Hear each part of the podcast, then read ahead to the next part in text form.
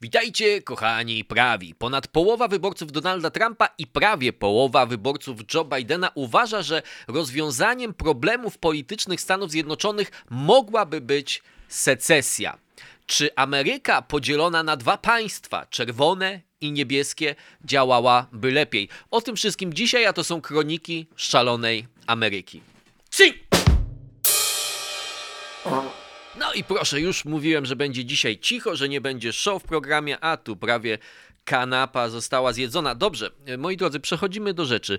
Czy w ogóle coś jest, czy jest sens rozmawiać o tej secesji? Oczywiście jest tak, że podziały polityczne w Stanach Zjednoczonych e, sięgają coraz głębiej, coraz gorzej ludzie się ze sobą dogadują. Na, na to oczywiście mają wpływ także media społecznościowe, które nas zamykają w takich bańkach i sprawiają, że my mamy wrażenie, mówię tak my, bo, bo to też dotyczy, myślę, że to jest problem, który dotyczy wielu demokracji, nie tylko demokracji amerykańskiej.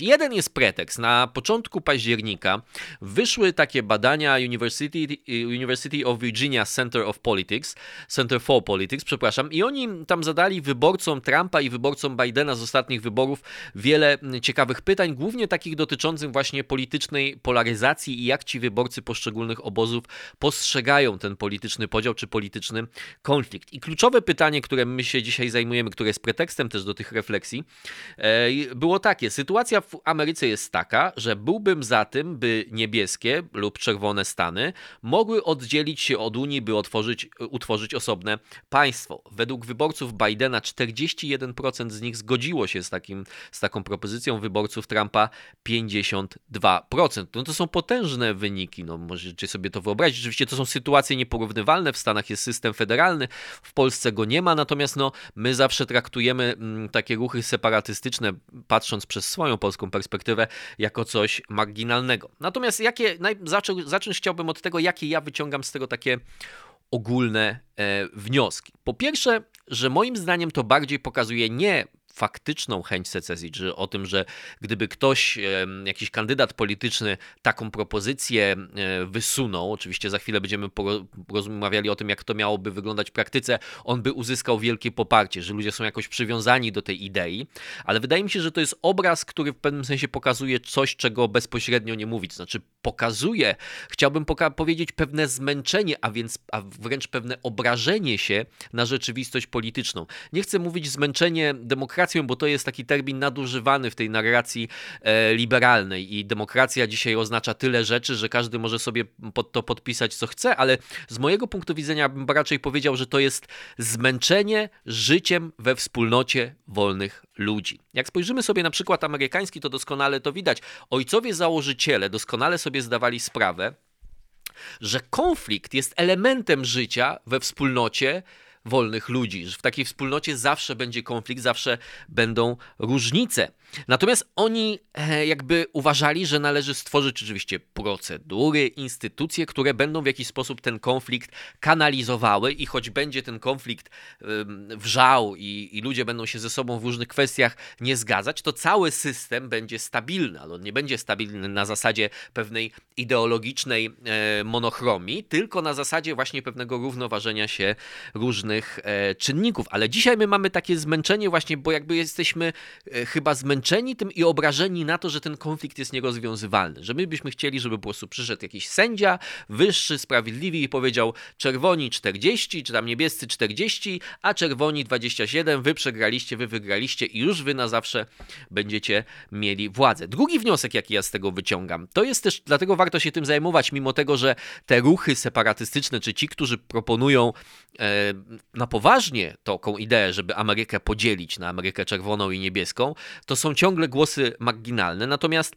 moim zdaniem właśnie to pokazuje inne rzeczy. I drugi wniosek mój jest taki, że to pokazuje pewien pesymizm generalnie, który stał się udziałem amerykańskiego społeczeństwa i wydaje się, że też wielu społeczeństw zachodnich. Znaczy ta wiara w tą wspólną ideę Ameryki, spadła, to znaczy ona nie jest już tak wielka. I to oczywiście wiąże się też z tym, na przykład, co ostatnio Amerykanie e, obserwowali w Afganistanie, z tą Ameryką uciekającą, Ameryką poddającą się, Ameryką przegrywającą wojnę na własne e, życzenie. I oczywiście to nie, był, to nie jest przyczyna, to jest raczej objaw tego, e, tego procesu. Obama w kontekście wojny w Afganistanie przed swoją drugą kadencją mówił coś takiego, że trzeba skończyć te wieczne wojny i trzeba zająć się nation building, czyli taką poprawą sytuacji budowaniem narodu, ale chodzi o generalnie o takie, żeby, żeby nam się wszystkim żyło lepiej tutaj w domu. I to oczywiście jest sensowne z punktu widzenia pewnie wielu ludzi, natomiast to pokazywało też taką, taki, takie obcięcie ambicji, że Ameryka nie ma być już imperium, ale a władze amerykańskie mają się skupić na tym, żeby były świadczenia społeczne,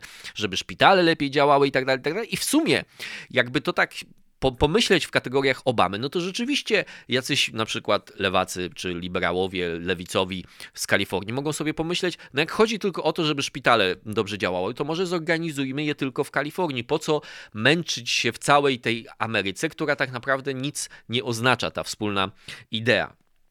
E, trzeci wniosek, który ja z tego wyciągam, jest taki, że kompletnie przestrzelona moim zdaniem jest narracja właśnie tych liberalnych elit, które mówią często, że problemem jest polaryzacja, że e, tak jakby idea tego, że jest podział polityczny, że ludzie się ze sobą nie zgadzają sama w sobie jest e, czymś złym.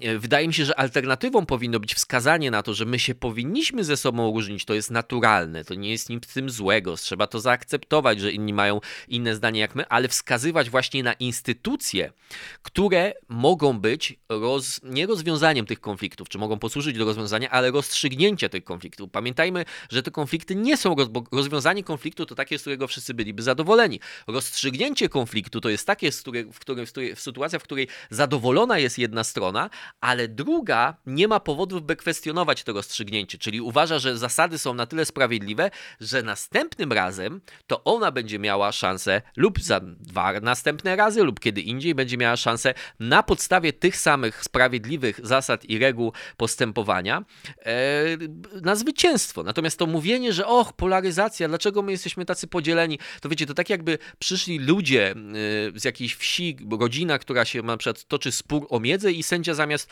powiedzieć, kto ma prawo do tego, a do czego i, i rozstrzygnąć ten spór między nimi, by powiedział, no ale po co ta polaryzacja? Dlaczego wy jesteście tacy podzieleni? Tak jakby te emocje nie były efektem realnego jakiegoś konfliktu, tylko było efektem jakiegoś rodzaju ich widzimisię, z, których ten, z którego to widzimisię ten konflikt e, wynika. I, i, I to jest moim zdaniem jakby taki kluczowy problem, że my coraz mniej wierzymy w te instytucje, którą, które mogą te konflikty rozstrzygać i coraz trudniej przez to nam jest zaakceptować to, że my możemy być po przegranej stronie takiego konfliktu, co oczywiście ostatnie wybory ale i wybory w 2016 roku, e, kiedy przegrała Hillary Clinton i demokraci też chcieli kwestionować wyniki wyborów, też chcieli namawiać elektorów, żeby głosowali zgodnie ze swoim sumieniem, a nie zgodnie z tym, jak, jaki był wynik wyborów i do czego zostali mm, e, wyznaczeni, że coraz trudniej jest się pogodzić z tym, że ludzie, z którymi my się nie zgadzamy, będą mieli do pewnego stopnia nad nami władzę. Ale oczywiście to też jest związane z tym, że ta władza coraz więcej może, więc ta stawka tej gry staje się teraz coraz większa. I ostatni mój wniosek to jest taki, że istnieje rozwiązanie e, tego problemu w Stanach Zjednoczonych i to się nazywa system federalny. To znaczy, że Stany w zamierzeniu miały mieć olbrzymią władzę, pies mi przeszkadza, ale I, I to jest jakby rozwiązanie dlatego sensowne, po pierwsze, że Stany Zjednoczone są tak ogromnym krajem, tak zróżnicowanym krajem. Gdzieś na prerii, nie wiem, w Nebrasce, prawda, gdzieś tak dalej, posiadanie broni, czy nawet wielu sztuk broni, gdzie spotykasz sąsiada raz na 10 dni i żyjesz sam na wielu akrach swojej posiadłości, nie jest tym samym, co posiadanie broni w tłumie, prawda, e, w Nowym Jorku na, na Piątej Alei. Dlatego te przepisy mogą się różnić i przepisy także do sposobu życia, poza tym ludzie mogą zmieniać swoje miejsce zamieszkania, wybierać takie stany, e, które im odpowiadają i w pewnym sensie ten system jest rozwiązaniem. To znaczy, byłby rozwiązaniem, czy był rozwiązaniem, dopóki nie zaczął się ten wielki centralizacyjny pęd ze strony Waszyngtonu. I to oczywiście za to w dużej mierze odpowiadają demokraci, ale republikanie też mają swoje e, na sumieniu. E, I chociażby to widać ten, w tej rzeczy, o której mówiłem, w tych sporach o te tak zwane bile różne, mm, czy ustawy wydatkowe Joe Bidena, tak, że Bernie Sanders na przykład mówi, dwóch senatorów, tak, nie może blokować potrzebnych nam ustaw i potrzebnych wydatków. Joe Biden mówi, gdybyśmy tylko mieli dwóch senatorów, znaczy tak jakby oni mówią, nasza wizja, nasze idee to jest priorytet, to jest najważniejsze. A cały ten proces, że jacyś ludzie w jakichś stanach tych senatorów wybrali, bo jakby jak się spojrzy na to, co mówi Sanders, no to tak naprawdę trzeba powiedzieć, no ale to nie jest, że dwóch senatorów się przeciwstawia, bo dwóch senatorów nie mogłoby niczego zablokować, nawet z filibusterem, z jakimkolwiek innym. Nigdy to jest 52 senatorów, tak? Czyli innymi słowy, z 26 stanów, czyli właściwie no, no przedstawiciele iluś tam stanów, no bo mogą być y, przedstawiciele tego samego stanu, no ale właściwie tak jakby to powiedzieć, połowa stanów nie zgadza się, ponad połowa stanów, nie zgadza się na wasz projekt, tak? I jak Joe Biden mówi, ale moglibyśmy mieć dwóch, ale nie macie. I to jest istota systemu checks and balance, bo ojcowie założyciele wprowadzili system checks and balance, czyli tego balansowania różnych organów władzy, nie tylko wertykalny, czyli ten horyzontalny, czyli ten na zasadzie trójpodziału władzy, prawda, które się nawzajem ograniczają, ale także horyzontalny, czyli że jest na ten poziom najniższy, czy ten poziom oczywiście lokalny, potem ten poziom stanowy i ten poziom federalny i Stany w pewnym sensie mają pewne kompetencje, które władza centralna nie ma. I to jest sens, nawet jak mówimy, no to jest bez sensu, no bo na przykład w tej zachodniej Virginii, z której pochodzi Joe Manchin, głosowało w ostatnich wyborach prezydenckich milion pięćset tysięcy osób, mniej więcej, tak oceniam. Więc jakby dlaczego ten stan ma decydować o tym, co będzie istotne w całej Ameryce? No oczywiście można spojrzeć na to w ten sposób, ale można spojrzeć na to w inny sposób. Można spojrzeć na to w ten sposób, że to jest zabezpieczenie przed tym, żeby niebezpieczne, zbyt radykalne projekty, z którymi się większość stanów nie zgadza, większość ludzi w Stanach Zjednoczonych się nie zgadza, nie były zbyt łatwo wprowadzane, bo w istocie w Stanach Zjednoczonych mamy system, w tym systemie e, kongresu kongresowym mamy połączenie systemu tradycyjnego parlamentarnego, czyli okręg, dystrykty kongresowe, które działają na zasadzie mniej więcej większości, tak? To znaczy, jak jest stan, który ma więcej obywateli, większą populację, to ma więcej głosów w Izbie Reprezentantów, ale jest ta druga większość, czyli większość stanów. I żeby przepchnąć swoją agendę, przepchnąć swoje projekty polityczne, musisz pokonać te dwie większości, czyli większość obywateli pośrednio musi być za tym, czy za tobą przynajmniej, za twoimi projektami i większość stanów musi być za tobą, tak? I to jest, i to ma ogromny sens, ale ma sens w momencie, kiedy patrzymy na politykę tak, jak patrzyli na nią ojcowie założyciele. Konstytucja, że pierwsza poprawka zaczyna się, kongres nie będzie uchwalał praw, tak? Czyli tak samo ważne jest w tym, żeby realizować swoją agendę, a być może jeszcze ważniejsze jest to, żeby blokować to, żeby ludzie nie realizowali swojej agendy, bo to oznacza zagrożenie dla wolności, którą ma gwarantować konstytucja i cały system amerykański. Jak komuś nie odpowiadają te filozoficzne, ustrojowe rozważania, to przepraszam, natomiast teraz troszeczkę bardziej do konkretów e, przyjmiemy. To znaczy, ile w tej ten, takiej, że ta myśl o tym, że secesja lub rozwód narodowy, taka też po stronie tej bardziej protrampowej prawicy, czy tej bardziej nowej prawicy, mniej zakorzenionej w tym takim ruchu konserwatywnym lat 60., 70. E, w Stanach Zjednoczonych się pojawia. Znaczy, oni mają taką ideę national divorce, prawda? I to i oni poważnie ją traktują. Znaczy, secesja jest sytuacją, w której jakiś stan, na przykład Teksas, o Teksasie się mówi dużo, bo niby jest sytuacja prawna Teksasu nie do końca jasna, bo Teksas ma zapis taki, że może się podzielić na mniejsze stany, ale generalnie, żeby nie, nie, nie, nie angażować się za bardzo w prawo i, i wyrok Sądu Najwyższego z, 1600, z 1869 roku, uznajmy na, na potrzeby tej refleksji, że zasadniczo konsensus prawniczy jest taki, że secesja jakiegoś stanu jest nielegalna w tej sytuacji i o tym zdecydował tak naprawdę wynik wojny e, secesyjnej i po 1865 roku uznaje się to po prostu za zdradę, że jest jedna niepodziel, jeden e, jeden niepodzielny naród zapisany e, w Bill of Rights, prawda? W każdym razie, natomiast co się, e, co się dzieje? Więc ta idea rozwodu e, narodowego jest trochę inna. To jest idea taka, w której jakby ta niebieska Ameryka, czyli demokratyczna i ta czerwona Ameryka dochodzą do wniosku, nie jesteśmy w stanie ze sobą żyć i dokonują tak jak w rozwodzie za porozumieniem stron, czy pewnym za jakimś, jakimś arbitrażem, może Chińczycy by nad tym e, zostali arbitrami, sędziami, którzy by dzielili majątek i, i inne rzeczy i terytorium e, i jakby dochodzą do wniosku, że będziemy sobie e, żyli e, osobno. E, co sprawia, że ta idea staje się popularniejsza, czy na ile mo można poważnie ją traktować? No po pierwsze, rzeczywiście mamy tak, że pomiędzy tymi władzami stanowymi, a władzą federalną federalną, mamy coraz częściej konflikty. Tak było za mm, administracji Trumpa, kiedy sądy e, na poziomie stanowym e, orzekały e, negatywnie, znaczy czy odrzucały pewne rozporządzenia Trumpa prezydenckie, kiedy Trump do czegoś chciał zmusić Stany, Stany na przykład była cała ta sprawa Sanctuary Cities, czyli miast, w których nielegalni migranci nie będą wydalani, czyli odmowy realizowania przez poszczególne stany i, e, i różne inne miasta, mm, czy różne lokalne rządy e, jakby prawa federalnego. No ale teraz oczywiście przy okazji COVID-a mamy to działa w drugą stronę, czy w sensie, że mamy różną politykę w różnych stanach. Mamy dosyć duże zjawiska migracyjne, mówiłem o tym w przypadku dwóch filmów o Nowym Jorku i Kalifornii, które wam przy tej okazji mm, polecam. No jest w pewnym sensie taka konkurencja pomiędzy Stanami, chociażby w tej chwili republikanie mocno podkreślają to i, i konserwatywni, powiedzmy, ludzie w mediach, że w Stanach Czerwonych, czyli rządzonych przez republikanów, jest dużo mniejsza stopa bezrobocia, lepsze są statystyki covidowe, generalnie gospodarka lepiej działa, bo wszystko nie było pozamykane.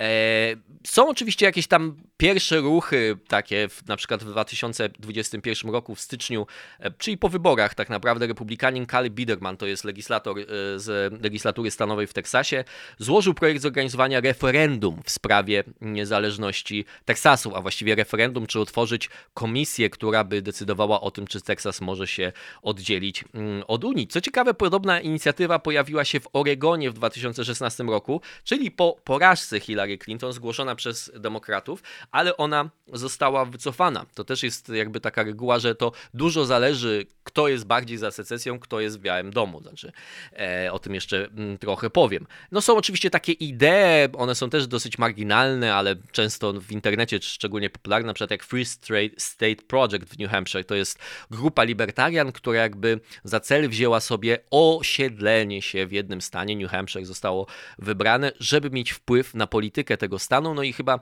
gdzieś tam w, w jakimś dłuższym e, planie to może prowadzić do secesji. Richard Kreitner to napisał, to jest publicysta lewicowego The Nation. Napisał taką książkę Break It Up czyli rozwalmy to, albo podzielmy to, po, połammy to. Mm, I mówi, że albo trzeba się zjednoczyć, by zbudować prawdziwie inkluzywny, zjednoczony, wielorasowy demokrację, albo musimy się podzielić. Czyli innymi słowy, to jest takie właśnie taki, mm, taki przykład takiego stanowiska, które mówi, albo będzie po naszemu i to musi stać się bardzo szybko, albo po prostu będziemy musieli e, się podzielić. Czy to w ogóle jest możliwe? Więc prosta odpowiedź jest taka, że to nie jest możliwe. Przy czym oczywiście to nie znaczy, że te podziały nie będą się pogłębiać i takie poczucie ludzi, że w tę stronę takiego rozwiązania powinniśmy iść, też nie będzie się pogłębiać i to sprawi, że różne możliwości mogą się zacząć otwierać, prawda? Czy ludzie zaczną wierzyć w to, że jakieś możliwości istnieją. Ale Prosta odpowiedź jest taka, że to nie jest możliwe. Po pierwsze, nie jest możliwa secesja, dlatego dlaczego powiedziałem, bo jest nielegalna po prostu e, i, i, w żaden sposób nie dałoby się jej w praktyce przeprowadzić. Natomiast jeżeli mówimy o takim rozwodzie e, za porozumieniem stron, no to właśnie tutaj kluczowy warunek jest taki, że powinny, powinno być porozumienie stron. A do takiego moim zdaniem porozumienia stron nigdy nie dojdzie. Dlaczego? Dlatego, że kluczowe pytanie, które sobie trzeba zadać w tej sytuacji jest takie, czy ci, którzy odpowiadają twierdząco na to pytanie, które postawiliśmy na początku, czyli zostało postawione w tym badaniu, czyli czy secesja, czy powinna być secesja, czy secesja jest rozwiązaniem. Czy ci, którzy odpowiadają twierdząco, mówią tak dlatego, że oni pragną wolności, mówią my chcemy żyć tak, a nas zostawcie w spokoju, czy dlatego, że chcą władzy? Bo to jest trochę rzeczywiście tak, jak powiedziałem przed chwilą, że radykałowie marzą o secesji wtedy, gdy prezydentem jest Trump, bo on im nie pozwala na posiadanie maksimum władzy. Ale jak prezydentem jest Biden, to tak naprawdę narzekają, że jego władza jest niewystarczająca. Czy to nie są ludzie, którzy są jakimiś zwolennikami tego, żeby władza federalna nie była zbyt silna. Oni są zwolennikami tego, żeby władza była po prostu w ich rękach. Jeżeli nie może być przez cały czas władza w ich rękach, to lepiej się podzielić i mieć całą władzę e, tylko dla siebie. Co ciekawe, a propos. E, E, a propos tego e, badania, to są inne pytania, które pokazują też to jakby obraz, o którym ja mówię. Jest takie pytanie, które mówi: Nasz kraj potrzebuje silnego lidera, który byłby w stanie zniszczyć radykalne i niemoralne nurty w naszym społeczeństwie. Wśród Bidena wyborców 62% się zgodziło z takim twierdzeniem, wśród wyborców Trumpa 82%. Oczywiście tutaj powstanie cała, e, że to tak, jak w trzeciej Rzeszy, faszyści, bla, bla, bla, ale my się tym nie będziemy zajmować, tylko zwracam uwagę, że i tak wśród Bidena 62%, chociaż i tak to pytanie, zwracam uwagę, że mowa o silnym liderze i używanie takich słów jak niemoralne, raczej sprawia, że to jest pytanie skalibrowane na wyborców Trumpa, bo to dla nich pewnie bardziej jest ten. Natomiast to, że 62% wyborców Bidena uważa, że tak powinno być, no to pokazuje to, co ja mówiłem, że tu chodzi o silną władzę tym ludziom, a nie o wolność, czyli o to, o co chodziło tak naprawdę ojcom założycielom. Oj. E, drugie pytanie, które też jest bardzo ciekawe i ono jest z kolei sformułowane bardziej pod wyborców Bidena. Byłoby lepiej w naszym kraju, gdyby ktokolwiek, kto jest prezydentem, mógł podejmować potrzebne działania, nie będąc ograniczonym przez kongres lub sądy. Wśród wyborców Bidena 46%, wśród wyborców Trumpa 44%, czyli wyborcy Bidena nawet lekko bardziej są zainteresowani takim rozwiązaniem, przy czym ja bym powiedział, że te 46% oznacza to, że też wynika ze sformułowania, czy ta połowa, mniej więcej tak poniżej połowy tych wyborców wynika ze sformułowania, bo to pytanie jakby zakłada, że ktokolwiek byłby prezydentem, czyli teoretycznie mógłby być ktoś z przeciwnej partii, bo to jest taka, to jest ten okład, o którym ja mówię. Jesteśmy w stanie zaakceptować to, jak będą rządzili nasi, mają wtedy pełnię władzy, no ale jak ich, no to już lepiej, żeby tej władzy pełnie, pełni nie mieli i wtedy lepiej może się oddzielić i nasze stany, w których będziemy mieli pełnię władzy.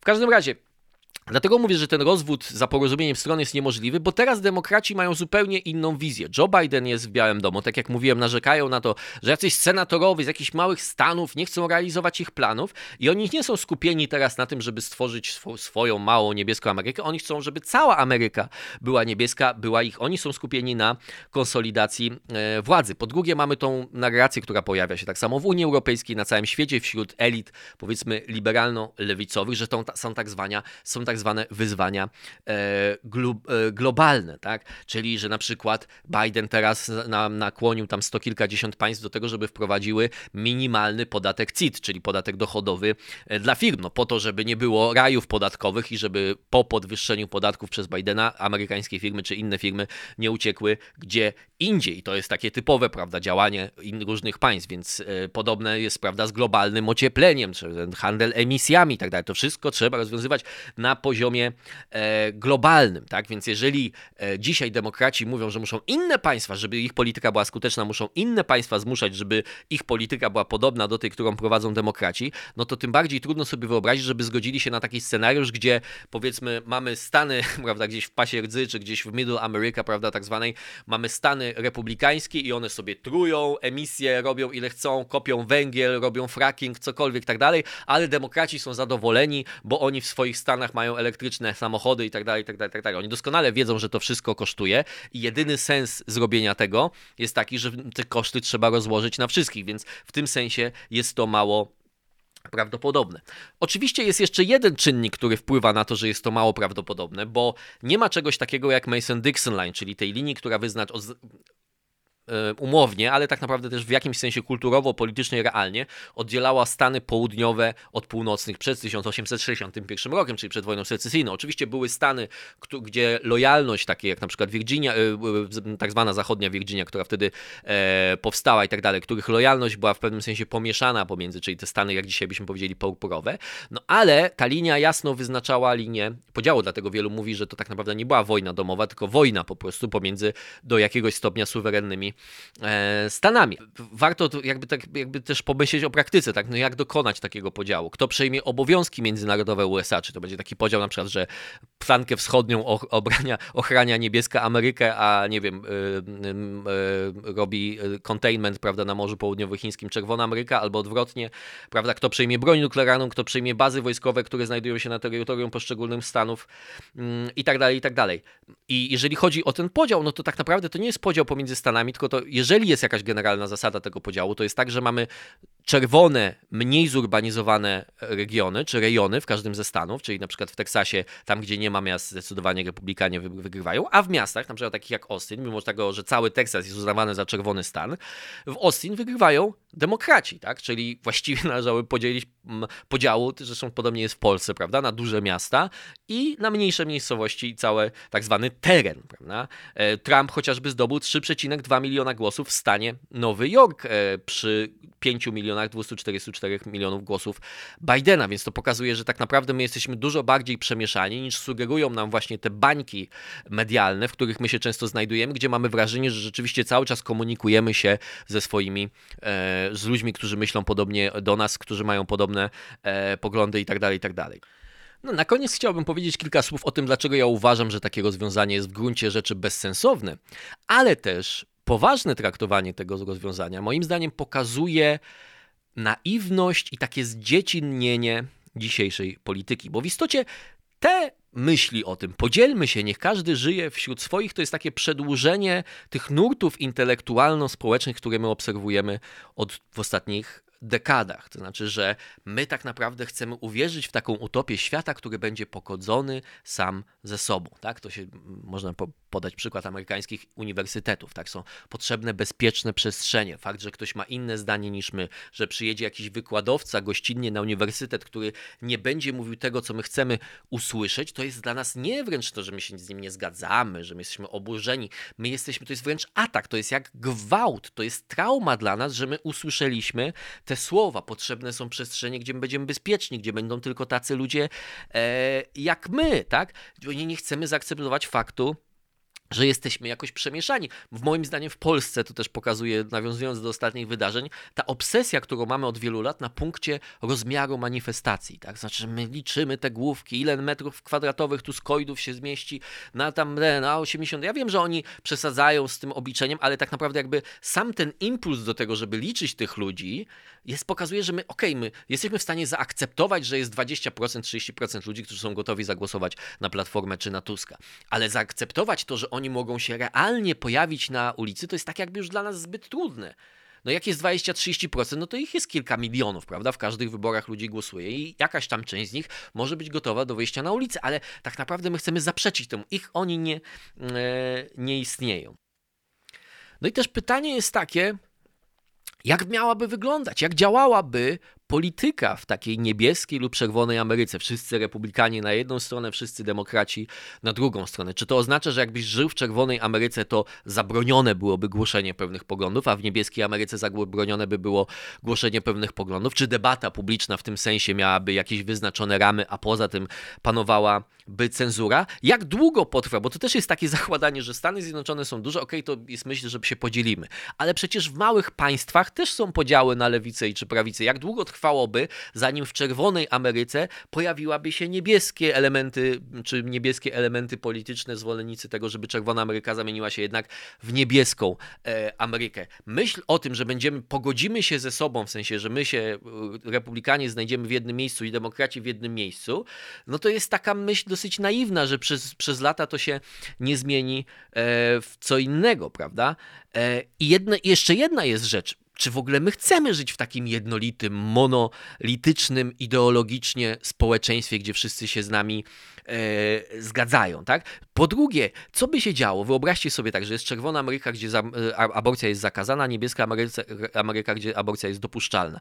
Ale wtedy ci zwolennicy aborcji z niebieskiej Ameryki sponsorują na przykład różne ośrodki, grupy aktywistów, prawda, które walczą o dopuszczalność aborcji w czerwonej Ameryce. I tak naprawdę mamy ten sam konflikt, tylko w tym momencie wróg wewnętrzny zamienił się wroga, we wroga zewnętrznego. Czy to oznaczałoby, że ten konflikt byłby mniejszy, czy nie doprowadziłoby to do jeszcze większej eskalacji e, tego konfliktu, bo wtedy można by było powiedzieć, tak, to oni, obcy z tego innego państwa, z niebieskiej Ameryki. I jest jeszcze jedna rzecz moim zdaniem, to znaczy to jest taka element moim zdaniem współczesnego psyche który nas wszystkich cechuje. Znaczy, że my mamy obsesję na punkcie tego, i to jest w pewnym sensie pewne zaburzenie tak naprawdę psychiczne, że my za wszystko złe, co się dzieje w naszym życiu, w pewnym sensie chcemy obwinić kogoś innego. Na pewno nie jesteśmy winni my, na pewno to, że coś mi się nie udało, nie wynika z tego, że za mało pracy, tylko jest socjaliści, prawda, deep state, prawda, albo z drugiej strony tam faszyści, którzy Polskę stworzyli, oni nie, nie, nie chcą mi pozwolić... Yy, być sobą. I jakby to pytanie jest kluczowe takie, czy to rzeczywiście tak jest, że ci ludzie tak stoją nam strasznie na przeszkodzie? Czy trochę nie jest tak, że my potrzebujemy siebie nawzajem, że ta druga strona politycznego sporu napędza nas do wiary w swoje mm, e, własne poglądy? Żeby podać wam przykład, znowu odwołuję się do tego e, badania, to jest właściwie doskonała, prawie doskonała symetria, chociaż są różnice. Jest jedno pytanie, które brzmi tak. Większość demokratów, republikanów, oczywiście to jest tak, że jednym zadaje się pytanie wyborcom Bidena o republikanów, republikanów, wyborcą Trumpa o demokratów.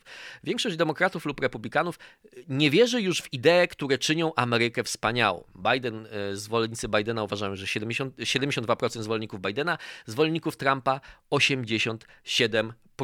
Drugie pytanie, które jest podobny, ma charakter. Wierzę, że Amerykanie, którzy są gorącymi zwolennikami przeciwnej partii są jednoznacznym i realnym zagrożeniem dla amerykańskiego sposobu życia. Wśród zwolenników Bidena 75%, wśród zwolenników Trumpa 78%. Czyli way, American Way of Life. Czyli innymi słowy, to jest taka Dlatego mówię, że to jest zaburzenie, bo oczywiście to są ważne dyskusje. To, czy aborcja jest legalna, to jest kluczowa, moralne pytanie i to wspólnota o to musi walczyć, o to musi się bić, w sensie e, na argumenty i tak dalej, i tak dalej. I, I ja uważam, że to są wartościowe, że to nie jest tak, że to jest tylko naparzanka, która nic nie znaczy. Natomiast, czy to jest tak, że moje życie jest e, przez to gorsze, czy moje życie, to coś złego się dzieje w życiu jest winą lewicy, jeżeli mam prawicowe poglądy, albo to, co złego dzieje się w moim życiu jest winą prawicy, jeśli mam lewicowe poglądy. To jest pewne zaburzenie. O tym kiedyś pisał um, Bunt Człowieka Pospolitego, jest taka książka Ryszarda Logutki, bardzo wam ją polecam, że plan liberalizmu był taki, że jest pewna scena, życie publiczne, w którym my wszyscy funkcjonujemy i tam się spieramy, ale jest życie prywatne i istota liberalizmu miała polegać na tym, że my mamy swobodę w tym życiu prywatnym. Możemy robić to, co nam się podoba, możemy żyć tak, jak chcemy, ale teraz się okazuje, że to całe życie publiczne nagle przechodzi do naszego życia publicz- prywatnego i je w jakiś sposób dominuje. Cytat z pana Kreitnera, o którym mówiłem przed chwilą z jego książki. Czy życie w takim niepojęcie wielkim kraju sprawia, że każdy z nas znaczy więcej czy mniej? Nasze życie znaczą więcej czy mniej? Nasze prawo do życia, wolności, dążenia do szczęścia bardziej jest bardziej czy mniej bezpieczne? No i właśnie o to chodzi. Czy to, czy jakby on prezentuje taką naiwną, dziecinną wizję polityki, że moje życie znaczy tylko wtedy coś, jeśli żyję w kraju, w którym 100% ludzi się ze mną nie zgadza. Bo jeśli ktoś się ze mną nie zgadza, ma inne, ma tworzy partie polityczne, które się ze mną nie zgadzają, to znaczy, że ja po prostu muszę oszaleć w tej sytuacji. Nie mogę tego, to jest sytuacja nie do wytrzymania. Realizm, realizm, przepraszam, taki, który prezentowali ojcowie założyciele, kazałby odpowiedzieć temu panu, Twoje prawo do życia jest bezpieczniejsze niż na przykład w Burkina Faso, tak? Twoje prawo do dążenia do szczęścia znaczy więcej niż prawo do, prawo do dążenia do szczęścia dla kogoś, kto żyje w Syrii. My ciągle mamy olbrzymi zakres wolności, ciągle nikt jakby, mimo tego, że oczywiście państwa mają większy ten, natomiast jakby to, że to, to jest tak samo jak ludzie, którzy mówią, o, za, nieważne na jakim jesteście, czy ma państwo prawo nam kazać nosić maseczki, czy nie, ale to nie jest to samo, co represje w państwie totalitarnym to nie jest naprawdę to samo. Jakby to trzeba te dwie rzeczy rozróżnić. I to jest trochę taka obsesja, wiecie, w hip-hopie potem przejęła to kultura popularna, że wszędzie są hejterzy. Hejterzy, zobaczcie, co zrobiłem, chociaż rzucaliście mi kłody pod nogi. 95% ludzi nikt nie rzuca kłód pod nogi. Jedyną kłodą pod nogi rzucaną jesteś ty sam, prawda? Natomiast politycy jakby, którzy nas mamią tymi wszystkimi takimi, o, deep state, prawda? To znaczy, zobaczcie, ile z koncepcji lewicy i prawicy dzisiejszych, ty, tak, ty, takich, które najbardziej prowadzą do polaryzacji, wiąże się z czymś, co jest związane z drugą stroną, tak? Czyli lewica, systemowy rasizm, wyzysk kapitalistyczny, nietolerancja, patriarchat, ludzie o osobowości autorytarnej, prawda? I te wszystkie rzeczy, one ciebie definiują, nie pozwalają ci być sobą, bo ty jesteś transpłciową osobą, kobiecą, czymkolwiek, prawda? Prawda? I masz y, zaimki on, onią i ser gruyère, prawda? I po prostu jak tylko cały świat nie będzie tymi zaimkami się posługiwał, to twoje życie jest do niczego, po prostu nie masz szansy na szczęście. Ale to, co zrobił Trump moim zdaniem i za to odpowiada, to jest to, że też z prawicy uczynił jakby jakby konkurentów w tej, w tej walce o to, kto jest największą ofiarą, prawda? Deep State, skorumpowane elity, fake news media, międzynarodówka sorosowsko-globalistyczna, tak? O mój Boże, to jest nie do wytrzymania, musimy zrobić przewrót, musimy, musi przyjść jakiś lider, który to wszystko posprząta, bo Ameryka się wali, nasze życie nie ma sensu, o Jezus Maria. I oczywiście te wszystkie rzeczy są ważne.